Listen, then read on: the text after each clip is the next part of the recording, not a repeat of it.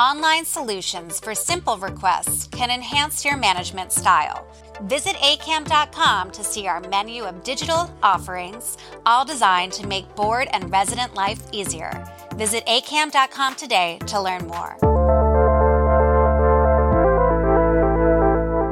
Welcome to Habitat's Problem Solved series, in which we look at co op and condo boards facing various challenges and how their professionals help them solve those challenges. I'm Bill Morris, and with me today is Thomas Morrison, the Director of Energy Management at the En-Power Group. Thanks for joining us, Tom. Hey, Bill, thanks for having me. Really excited to discuss energy efficiency today. Speaking of energy efficiency, I understand you have a client in the Bronx, a small co op that had a low C energy efficiency grade, which is better than most. The most buildings got a D, and yet they were not quite happy with that. There was a project that got off the ground. How did it start? We have a 70 unit co op in the heart of the South Bronx. They were facing rising energy costs, poor letter grade with a low C, and penalties for local law 97 and they wanted to do something about that not only to reduce those penalties and improve their letter grade but more importantly to reduce those operating costs to the shareholders. So the building could maintain its affordability for working families. So they had a very active board president derek jones who was incredibly motivated to tackle these issues reduce energy costs and really he wanted to make his building an example for how existing and older buildings, particularly in the Bronx, could be energy efficient and could be seen as green. So, knowing that they had strong motivation to act, we, along with a number of other contractors, worked with them to implement and identify various energy efficiency measures to help reduce their energy usage and operating costs. Tom, before you get into the specifics, let me ask you a question. In your business, do you find that in most buildings there's a person, an individual, an energetic personality that sort of makes these things happen on co op and condo boards? Is that typical? Absolutely. We typically find that a lot of the projects, especially ones that are multi pronged, where they undergo several energy conservation measures, are usually driven by the board or individual members within the board. And those are biggest allies and then biggest proponents at the building level because there's always going to be residents that push back and we can only do so much on the engineering side it's really the people at have to face backlash and turn that backlash into optimism for energy efficiency projects because there's always some trepidation by the residents whether they have to pay for their electric bill or they think that the heat will be less or some other areas of comfort or economic reasons why they may not want these projects to move forward. So, in the South Bronx Co op, you had this catalyst on the board who got the thing rolling. Now, tell me about the specifics. What exactly did you recommend that they do to bring that uh, letter grade up and those energy costs down?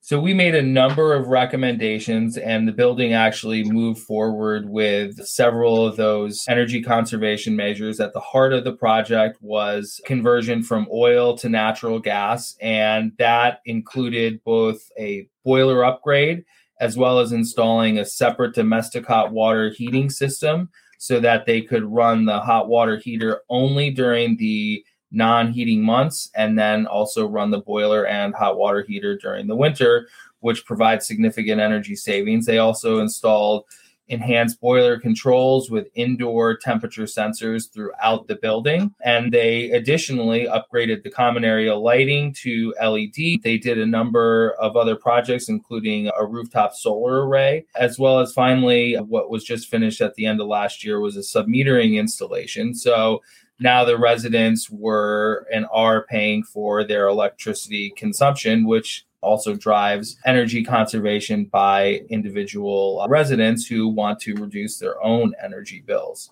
Now, this is quite a smorgasbord you're talking about here. This is soup to nuts. How did they pay for this rather extensive list of retrofits?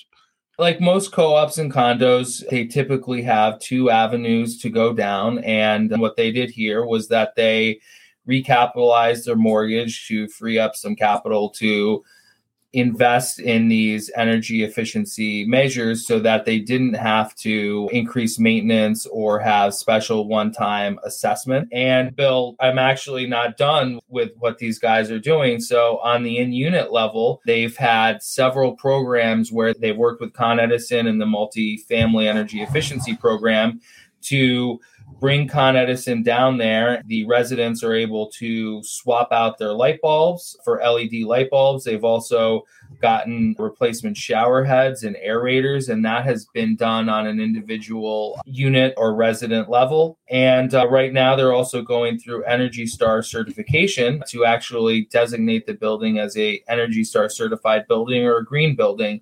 They had not been eligible for that certification prior to all these efficiency measures being implemented. Now, this is a nice success story. We hear about a lot of trepidation on the parts of co op and condo boards. A lot of boards are terrified by the Climate Mobilization Act and the changes that they're going to have to make.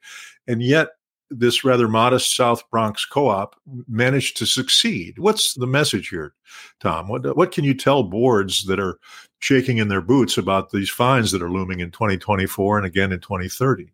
This story, I think, is a good highlight of what a co op board working with an engineering firm can do. These projects were certainly modest capital projects, but they weren't electrification of the whole building. They utilized existing systems without making drastic changes. They did these projects over time, over several years. And all these projects had payback periods that were, you know, in the order of about five or so years. And that all was very attractive to the board and the shareholders to make these changes. And they've seen really significant results. In 2017, they had a low C with an Energy Star score of a 58. And in 2021, that score improved to a 94, which puts them in the A category. They've seen an overall reduction of about 30% of their energy usage and a complete elimination of penalties with local law 97 both in 2024 and 2030. Well, now that is a wonderful success story that was done with a minimum amount of pain. We always like to hear success stories. Thomas Morrison from the En-Power Group, thank you so much. That's a uplifting and informative story. Thanks for sharing it with us. Thank you, Bill, for having me. Great talking to you.